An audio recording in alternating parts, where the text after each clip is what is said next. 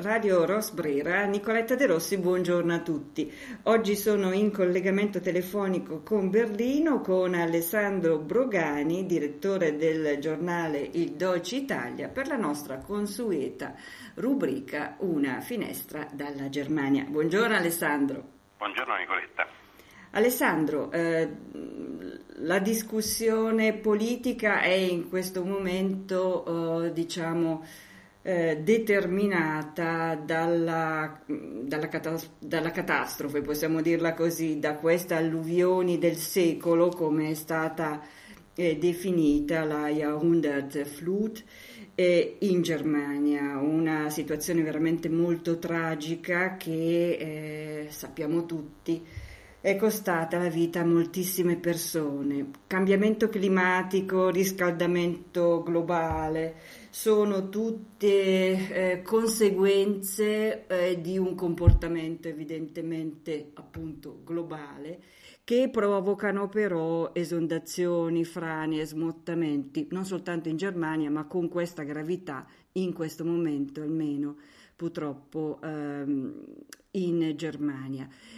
Come, eh, come, discutono i, i, candidati per le future elezioni eh, di settembre? Praticamente mancano più o meno due mesi. Com'è la situazione? Come ti pare stia evolvendo? Dunque, sì, ricordiamo brevemente che il 14 luglio scorso c'è stata appunto questa gravissima alluvione che ha visto coinvolti in particolare due stati tedeschi, cioè la Renania Palatinato e la mm, Renania Settentrionale Westfalia.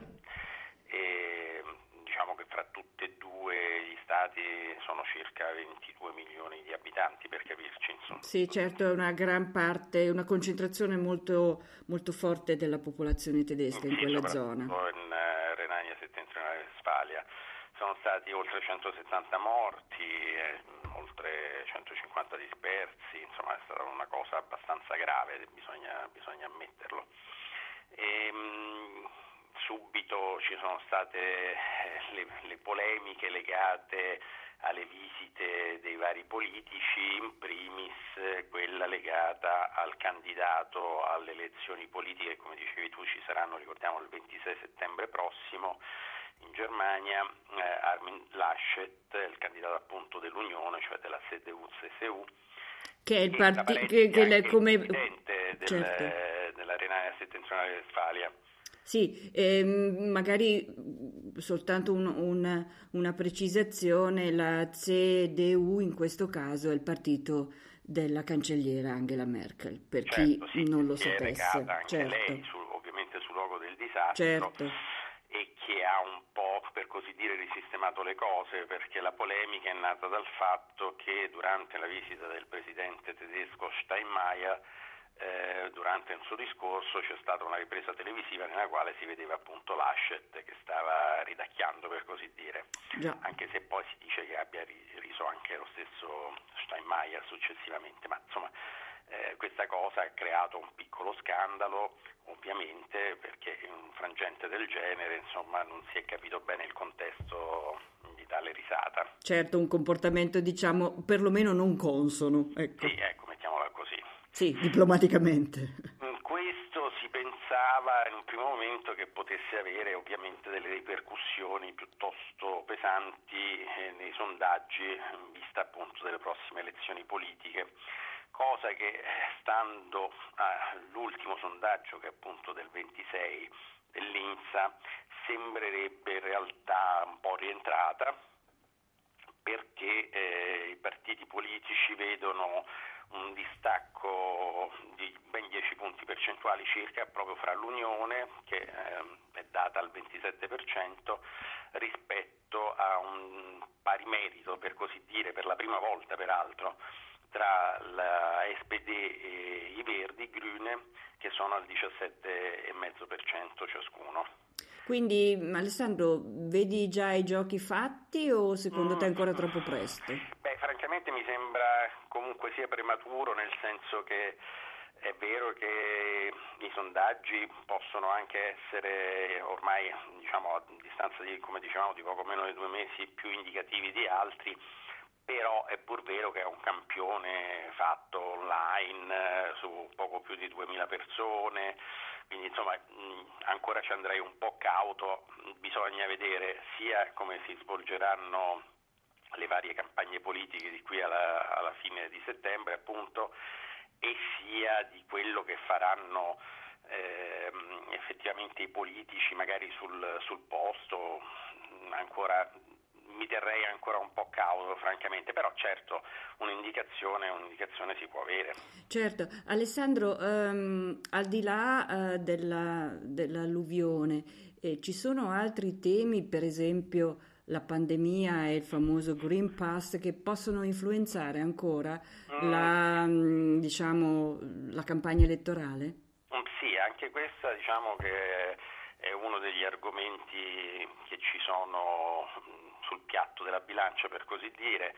Eh, c'è una piccola polemica che è iniziata circa l'obbligatorietà eh, vaccinale anche qui in Germania e eh, le eventuali ritorsioni da applicare nel caso in cui le persone non volessero vaccinarsi. Mm, polemica che è stata innescata eh, anche ad esempio da, qui a Berlino da una senatrice, Mona Pop dei Verdi, eh, appunto che ha detto che secondo lei chi, non, eh, chi, si rifiuta di vaccinarsi dovrebbe pagare il test rapido, il famoso PCR che tutti mm. conosciamo, che peraltro recentemente la CDC americana ha ritenuto inaffidabile diciamo, come test. Mm. No?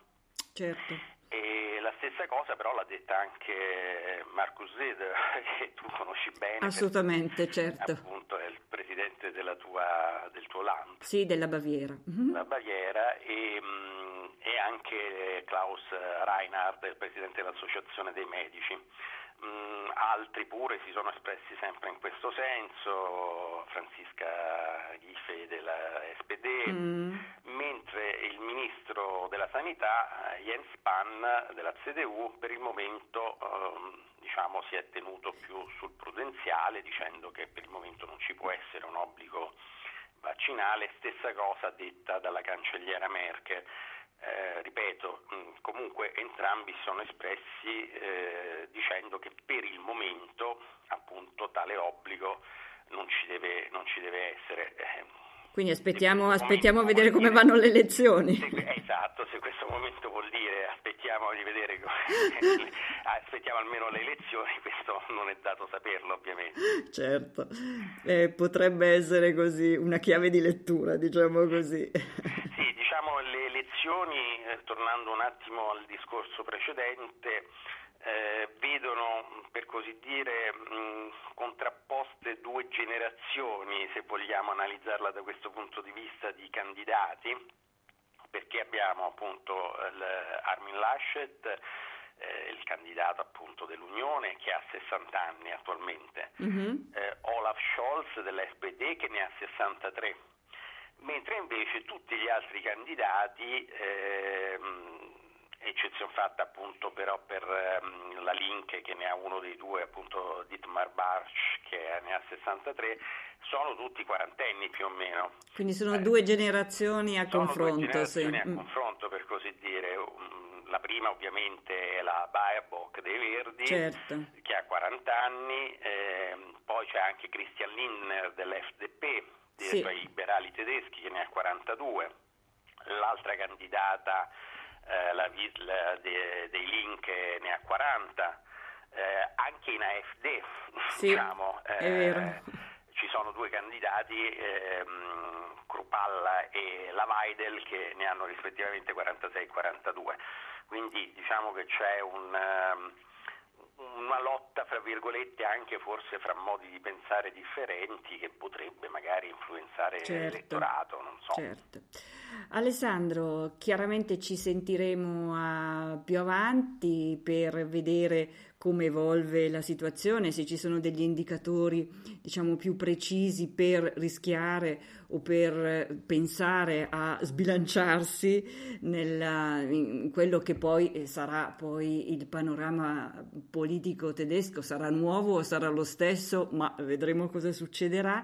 Intanto ti auguro buon lavoro, buona giornata e a tutti gli ascoltatori di Radio Ros Brera, buongiorno a tutti. Ciao!